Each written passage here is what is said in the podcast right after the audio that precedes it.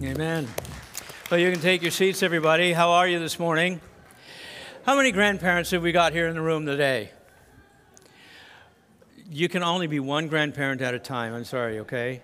Got it. I, what I want to know is if you are um, a grandparent who this year had your first grandchild. Anybody? Did I see a hand back there? Was that you? Okay, I'm coming at you. No, it's, it's a good thing. If there's one thing that I like more than buying books and reading them, is buying books and giving them away. So I'm giving you a book called Extreme Grandparenting by Tim and Darcy Kimmel. It's an excellent book. I think you'll, you will really enjoy it. And is this your husband here? Yes, sir. Make him read it. I know uh, women, wives buy books for their husbands and they very seldom ever read them. That's not my wife's problem for sure. All right. Now, the reason I'm talking about grandparents is because we got a question on this, you know, this series of what, what does God have to say about? And it was, you know, grandparents, what's God in the Bible got to say about it? And it just happens to be a question I can actually know something about.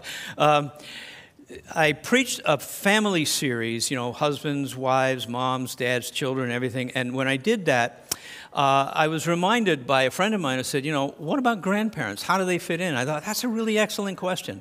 And so this is really that sermon. And uh, what I want to do is talk about grandparenting because, you know, as a grandparent, we have that slide up there. Can I do it? Oops, I did it, and he did it. Here it is. Grandparents, guess what? You're not done yet. You still have work to do. If you're not dead, you're not done. That's the title of a great book, by the way. I'd recommend it too. If you're not dead, you're not done. When our grandchildren were old enough to hang out with my father, he would, he would do things. He would, uh, they were in their teens, and, and he would go and meet them and take them to lunch. He never did that with me. He, he would take them for coffee. I'm going to, what am I, chopped liver? So we would go to his house and, and they would have a great time together talking and, and doing all sorts of things. And invariably, when we left, We'd all pile into the car, and my father would come out and he would lean in the, in the window and he'd look at me and say, You know, Bob, if I knew grandparent, if I knew grandkids were so much fun, I would have had them first. I said, Thanks, Dad. I know why you're saying that. He goes, Oh, yeah, why? Because you and our daughters have a common enemy me. But you know, I realized from observing my father with our daughters, there was a kind of calm, pleasant joy in just being with them. That's not something he had when I was growing up. Um, he, he, was, he was a little A type and really on edge about some things sometimes because I, I, know it was really my brother's fault mostly, and, and I knew that was the case. But when we had uh, these daughters, he just relaxed. He relaxed with them. And I just thought, you know, that's a great, that's a great gift to our daughters. The average grandparent today is about 50 years old, the first time grandparent. Now, I know there's, you know, on either side of that. But grandparents today are younger than they were many decades ago, younger physically, mentally, emotionally. Uh, it is probably really true that 60 is the new 40 in our, in our day. And you know, lifestyles have changed dramatically. Uh, my grandparents were born at the turn of the 20th century. And so uh, they, they, were, they were blue collar workers. Um, they, they walked uh, just a few miles uh, from work to home. They, they didn't always, they never had two cars, I'll tell you that for sure. Um, the, they, they were of the generation that uh, washed their own cars, re roofed their own houses. But the thing that they knew was that on the calendar there was a day when they could retire and they would live the rest of their life on Social Security. And that's not true anymore at all. So a lot has changed between generations my generation and the previous generation. Just think how differently grandparents are today. We have pictures of our grandkids on our phones. In fact, uh, Nita was showing our granddaughter off who went to her prom uh, in a in a, uh, uh, a, a, a, black a black dress, but she had she had these sort of aqua high tops on. You know, I mean that's that's that's really cool. What was really cool is that the boy she went with had the same color tie, and I know she made him do it. But think about your grandparents, if you're my age, think about your grandparents. They didn't have phones like that. You know, they were on the wall. my grandmother had black and white pictures in a photograph book on her coffee table. That's just, that's just a generation apart. So I want to talk to us this morning about grandparenting because God still has a purpose for us grandparents, and I want us to step it up a bit as grandparents. So let's pray. Heavenly Father, I thank you that as grandparents, we have a tremendous role, even an obligation, as we interact with our grandchildren. And so I pray today that you will encourage us, inspire us, uh, correct us if we need it, to be the kind of grandparents that you have called us to be according to your word. We pray this in your name. And everybody said, Amen. Now, Kimmel in that book makes a point of saying that grandparent, the, na- the name grandparent is a noun, but grandparenting is a verb. And so that's what we're going to talk about. We're going to talk about what grandparents do. And there's a, a command out of Scripture that is for parents, but I think applies also to grandparents. It's in Deuteronomy 6. And these are the words that I command you today. They shall be on your heart. You shall teach them diligently to your children, and I would add, your grandchildren, and shall talk of them when you sit in your house, and when you walk by the way, and when you lie down, and when you rise. It is the Lord your God you shall fear, him you shall serve, and by his name you shall swear. So, what I want to frame here for us is that grandparents have a unique calling to be torchbearers of the grace of God in the lives of their grandchildren.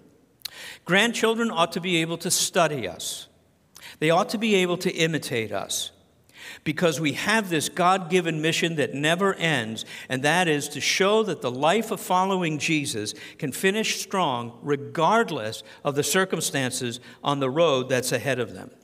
Now, the outline for this sermon is really just four words, and I've taken it directly from Tim Kimmel's book. I thought it was so good, there was no way I could improve on it. But he outlines four assets that grandparents have in the lives of their grandchildren maturity, aptitude, perspective, and love. So we'll deal with them one at a time. First of all, maturity. Maturity means mature, just not necessarily just older. You know, by the time that you have grandchildren, you are already earning your PhD and the degree. There's nothing new under the sun.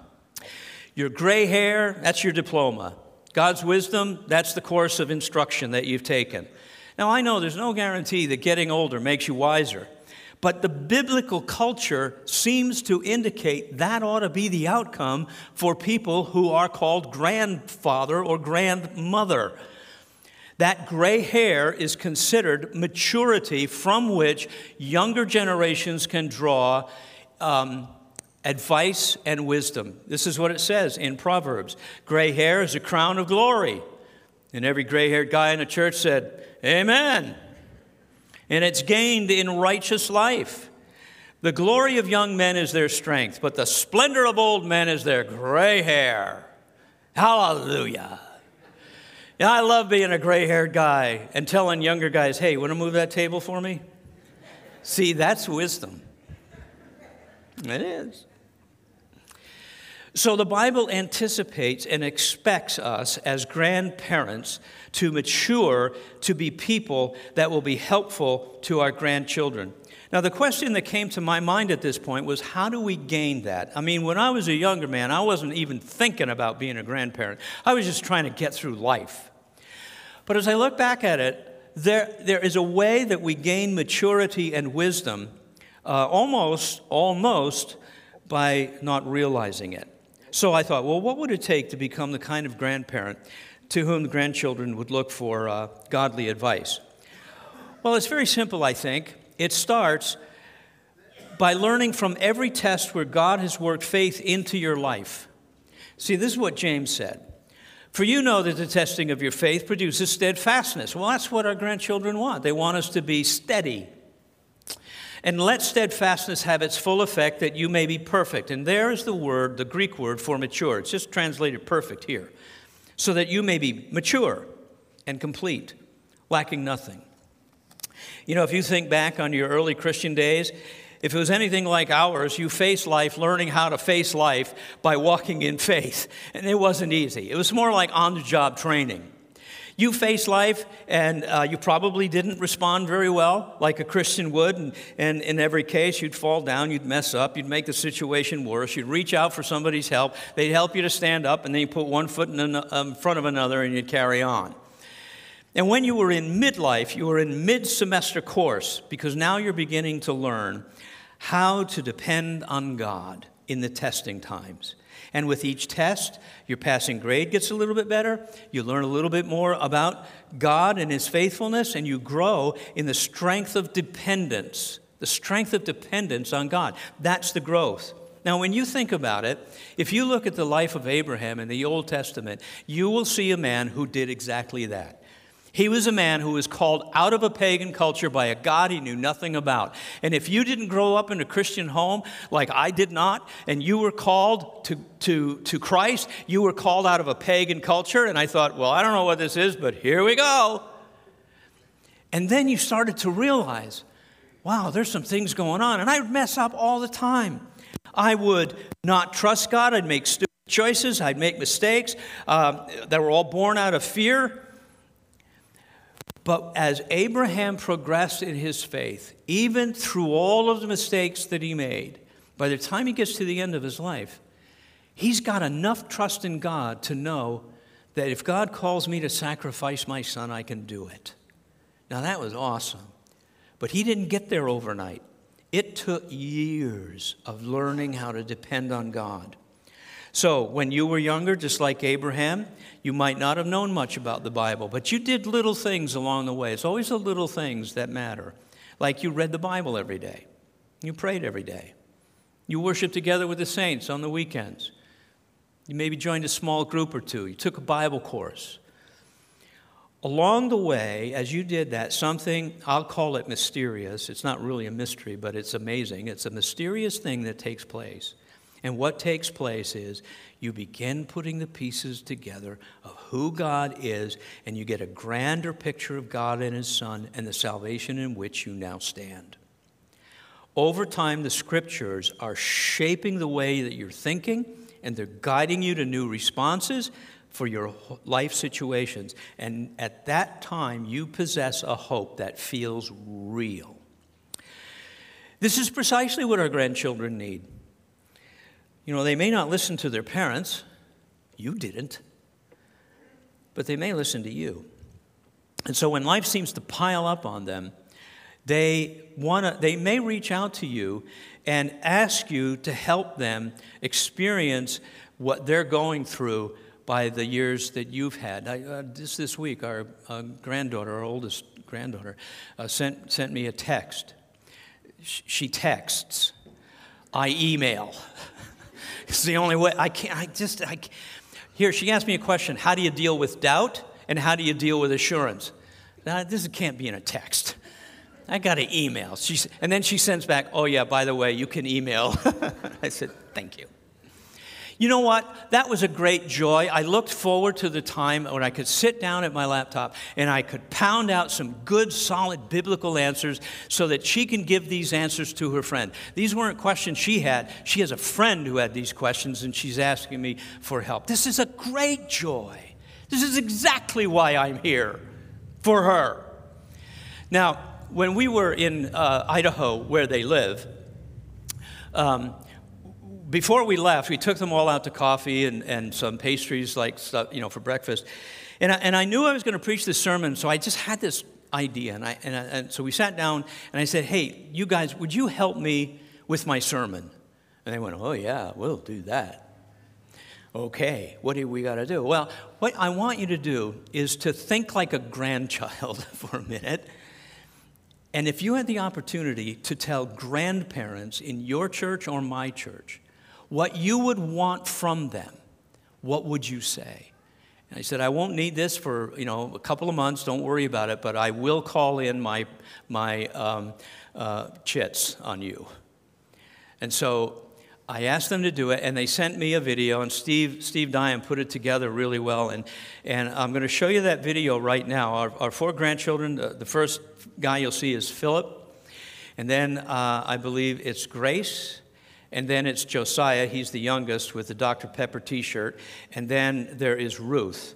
Okay, so those are our four grandkids. And, you know, I know, I know, you probably have pictures of your grandchildren on your phone. I have a video.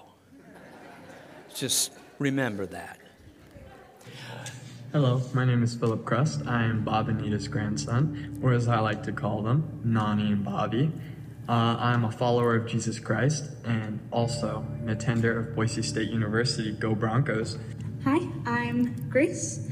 Um, and I did a lot of thinking about the role of grandparents in my life and just in um, lives of people my age in general. And one of the most important things I think that grandparents have to offer for us is spiritual guidance and wisdom. Um, they're older than us for sure. They're also older than our parents, and so they've lived a lot more life than we have. And in today's day and age where everything seems new, uh, having that wisdom rooted in um, a deep, healthy spiritual life is really, really important. The way my grandparents have helped me most is definitely spiritually. They're both very godly people, and I aspire to be like them. They're both very patient and calm. They have become very godly figures in my life, and they show me what it means to walk in Jesus and be a part of his family and kingdom, and what it means to love people, and even though they might annoy you, and what it means to serve people with a happy heart. I think the best way that you can be involved in your grandchild's life emotionally and spiritually is praying for them and um, asking them like what do they need prayer for. So one of the first things that my grandparents do for me um, that has been helpful in many many ways is prayer. Um, people I think can underestimate the power of prayer for someone, um, but I am here to tell you that prayer is fundamental uh, in someone's spiritual journey, whether it's you praying or someone else praying for you.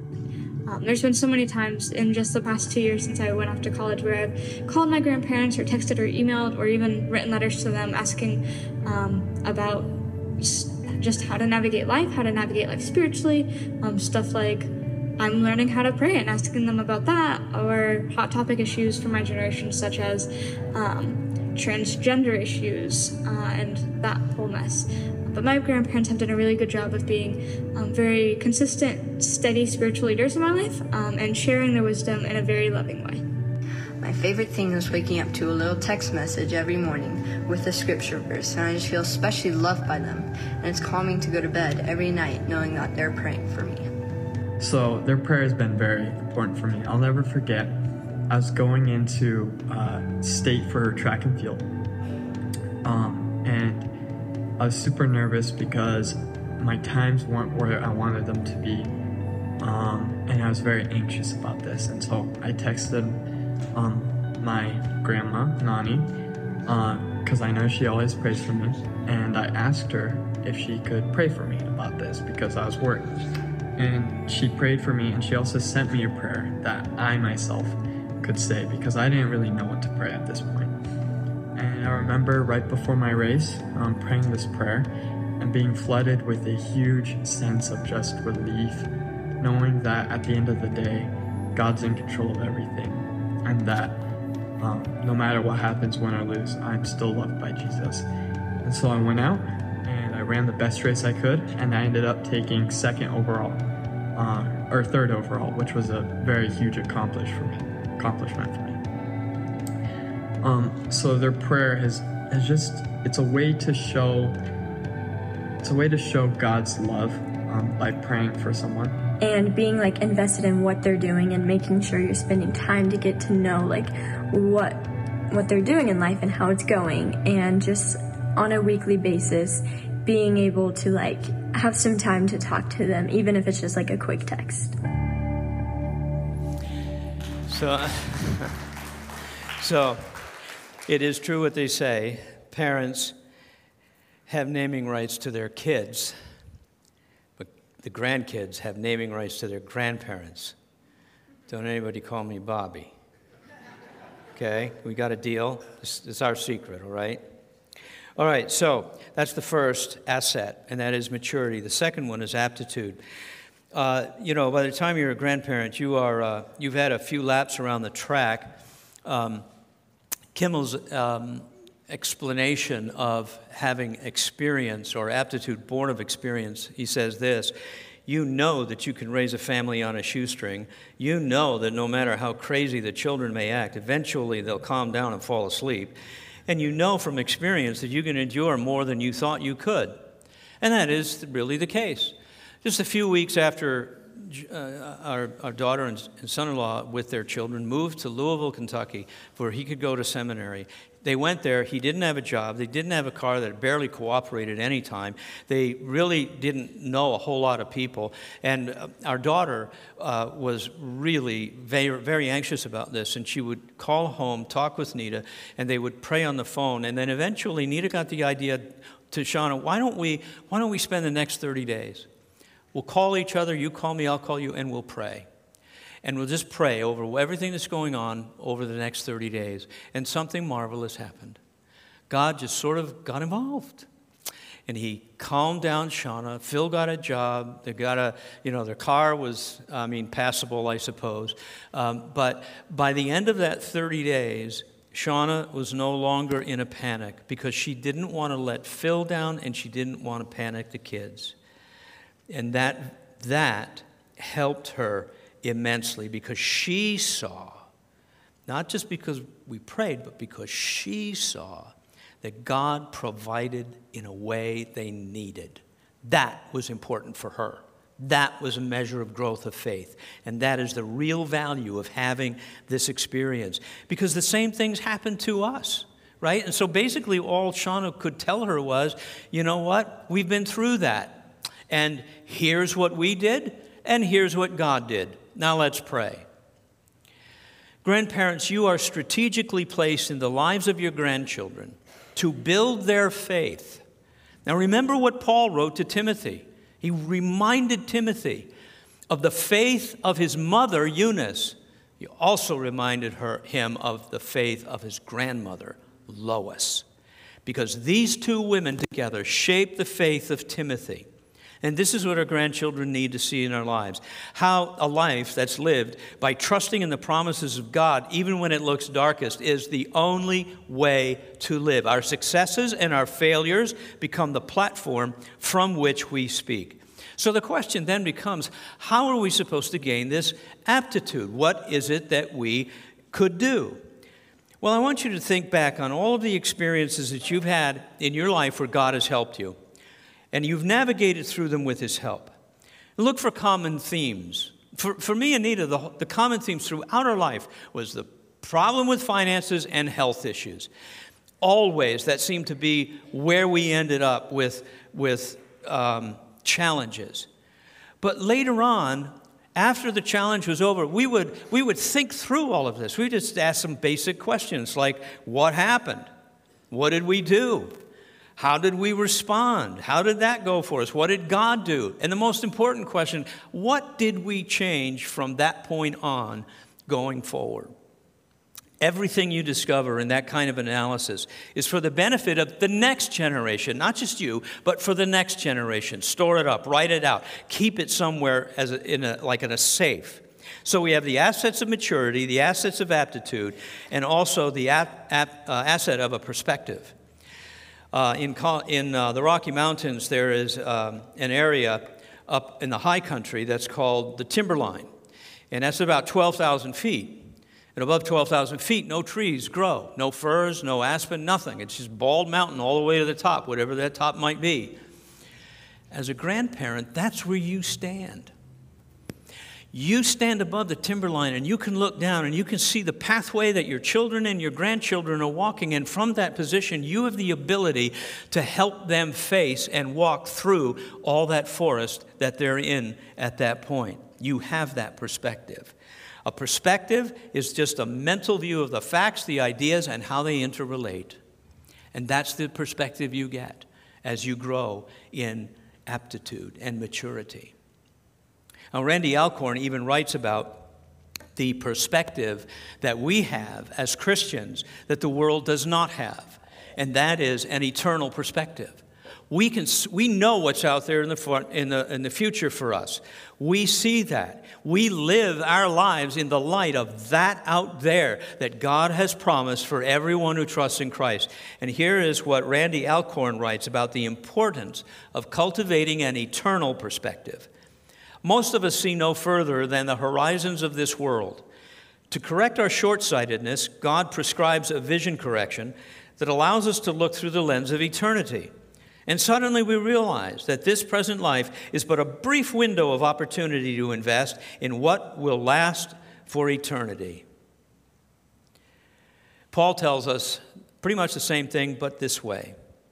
As we look not to the things that are seen, but to the things that are unseen.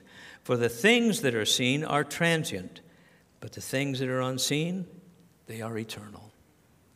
So let's just state the obvious. Grandparents have had a head start in the race of life.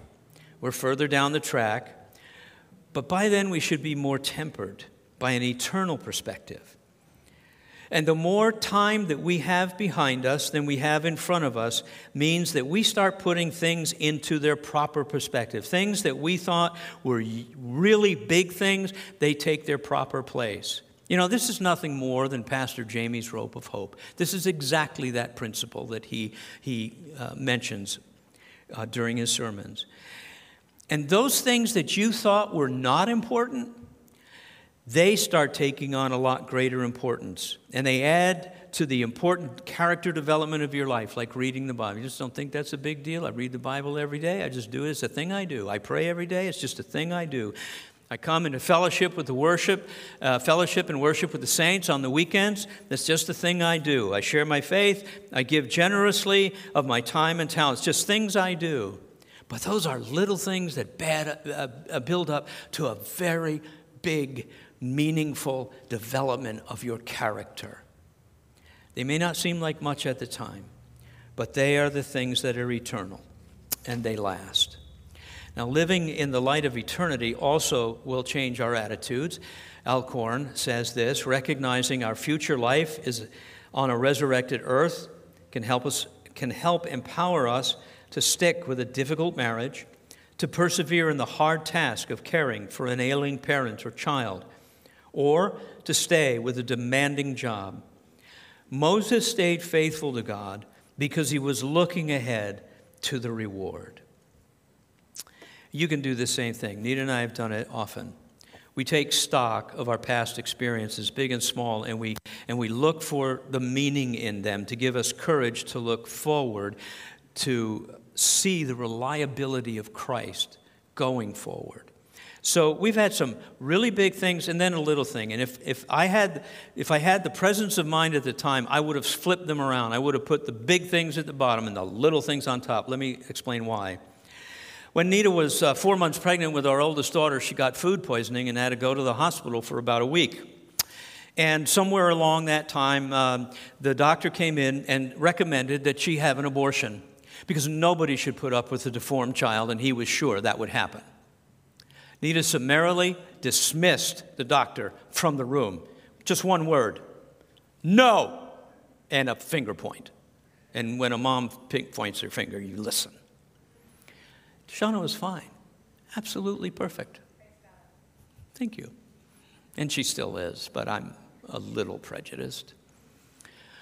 Or take, for example, having a, a, daughter who's allergic to just about everything under the sun. So I could guarantee you when we were on vacation anywhere in the country, we'd had to go to the hospital. Or a wife who, in her mid 30s or so, has a brain aneurysm. Very serious.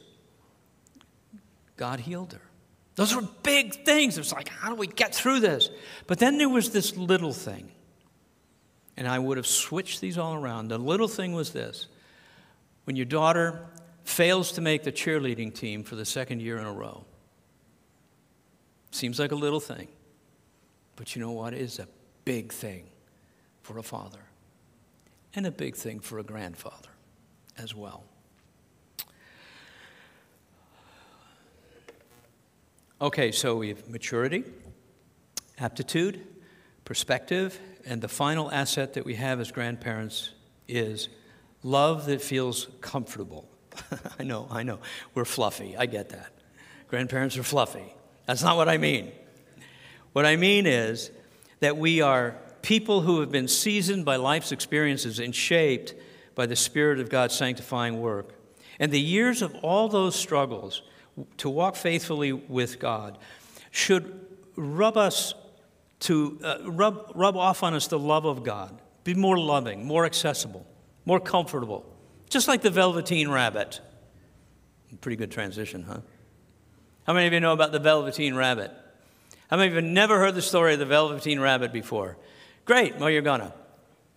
So here's the story there is a boy who was given a toy at Christmas, and it was a Velveteen Rabbit. And instead of playing with the rabbit, he played with all the shiny mechanical toys that he had. Uh, but there was this one toy that he had that was the uh, horse, the, um, uh, uh, um, what was he? The skin horse. That was his name, skin horse. Now, this, this story was written by Marjorie Williams, and it's a tale about how a child's toy becomes real. So the boy doesn't play with a velveteen rabbit he plays with all these other toys. And the central point of the story takes place in a dialogue between the Velveteen Rabbit and the Skin Horse. The Skin Horse has got bald patches on him, his hair has been pulled out, um, the tail is virtually missing. And so the horse, which was, who was wise in his old age, told the rabbit that a toy becomes real when it's loved by its owner. The tin horse, the skin horse said, When a child loves you for a long, long time, not just to play with, but really loves you, then you become real. So the rabbit said, Well, does it hurt? Well, sometimes, said the skin horse, because he always told the truth. But when you're real, you don't mind being hurt. Well, does it happen all at once or just bit by bit? Well, it doesn't happen all at once, said the skin horse. It doesn't happen often to people who break easily or who have sharp edges or have to be carefully kept. Real isn't how you're made, it's a thing that happens to you. Generally, by the time you're real, most of your hair has been loved off, and your eyes drop out. and You get loose in the joints and very shabby. Sounds like grandparents, doesn't it? But the skin horse says, but those things don't really matter at all. Because once you are real, you can't be ugly, except the people who don't understand. Seasoned by God's love, we are now able to love our children in a way uh, that we probably would not have when they were growing up with us, and we can love our, chil- our grandchildren this way now. Now, I, I want to make a plea to the church, to us, to Cornerstone. We've talked about being grandparents being a sounding board for our grown children, especially for our older grandchildren. But the church needs sounding boards as well. And there's a natural untapped ministry in the life of the church, and that is from the older members. Here's what Paul wrote about that to uh, Titus Older men are to be sober minded, dignified, self controlled, sound in faith, in love, and in steadfastness. There's that maturity, that, that solidness. Older women likewise are to be reverent in behavior not slanderers or slaves to much wine. They are to teach what is good. So we don't have this culture in our society. We have in our society a peer driven culture, not an intergenerational culture, and we are the poorer for it. But the Bible calls the church to something much better than the culture. The older generation of the church must walk in humility and service rather than criticizing the younger generation or hiding away in, enter, in uh, retirement. The older generation has to be ready to serve the younger generation as a godly resource to be tapped. Now, the younger generation likewise has to learn to walk in humility before the older generation and look to them and ask them for the advice that they need for practical Christian living. Now, I've, I've been here, I, I forget how long, almost, almost five years, I, whatever it is. But when I came, I want you to understand something. The staff that I work with and the elders with whom I work, some of them are young enough to be my children. And I thought, wow, I wonder what this is going to be like. And I've jokingly said to people, you know, they'll say, well, why do they hire you? You're an old guy. You should be retired by now. And I said, well, I don't know. They probably just want me to say, you know, I tried that once one time. I wouldn't advise it at all. Don't go, don't go there. But that's, that's, that's maybe a minor part of it. But I'll tell you what my experience has been. They actually want to hear the things that I have to say. They don't, they don't do them. I'm not a dictator. But they listen and they consider and they think about it. And this is what Paul said the church was supposed to be like the older generation, saying, you know what? Listen to this story. And the younger generation listening and going, okay, I think I see God in here. And that's what I want. I want to see God do things.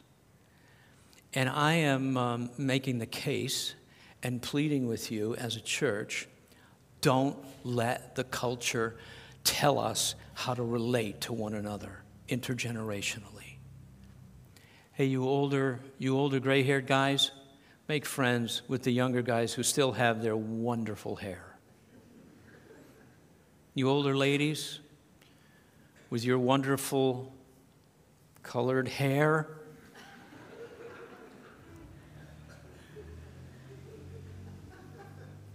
Just saying, careful. Yeah, I know. I'm not going to ask. I'm not even going to open my eyes. Just love on those younger ladies in the church and teach them how to love their husbands, their children, and God as well. That's my plea. If that happens here, and you know what? It does kind of happen here, but we could just do more of it. But if that happens here, we will be a torchbearer of the grace of God to the culture as well as to our own families. Let's pray. Heavenly Father, we come to you today with each of our children and grandchildren on our minds, these loved ones who are precious to us, and more so to you. And we ask that you would bless them with good health sound minds, healthy emotions, and loving hearts toward you, toward their family and friends. We pray that you will guide them and guard them in the challenging world that they face.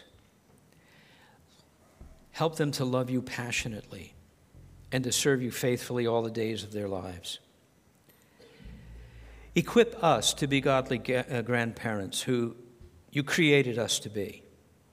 We want to model the faith that we have in Jesus to them so that they will be encouraged to put their hope in God in the early years of their lives. And when they're discouraged, may they trust you for their future and develop that perseverance that comes with facing it by being dependent on you. And when difficult times arise in their life, help us to remember that all their days are on your hands and that you have all the answers that they need. And so, Lord, we lift up each one of our grandchildren to you.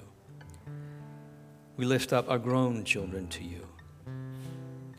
And we pray that they will develop a strong prayer life as they grow in their faith. And above all, may they seek your guidance in everything that they do, and may Jesus' love shine through them to everyone that they know. We ask this in Jesus' name, and everybody said, Amen. Well, let's all stand and sing together before we go.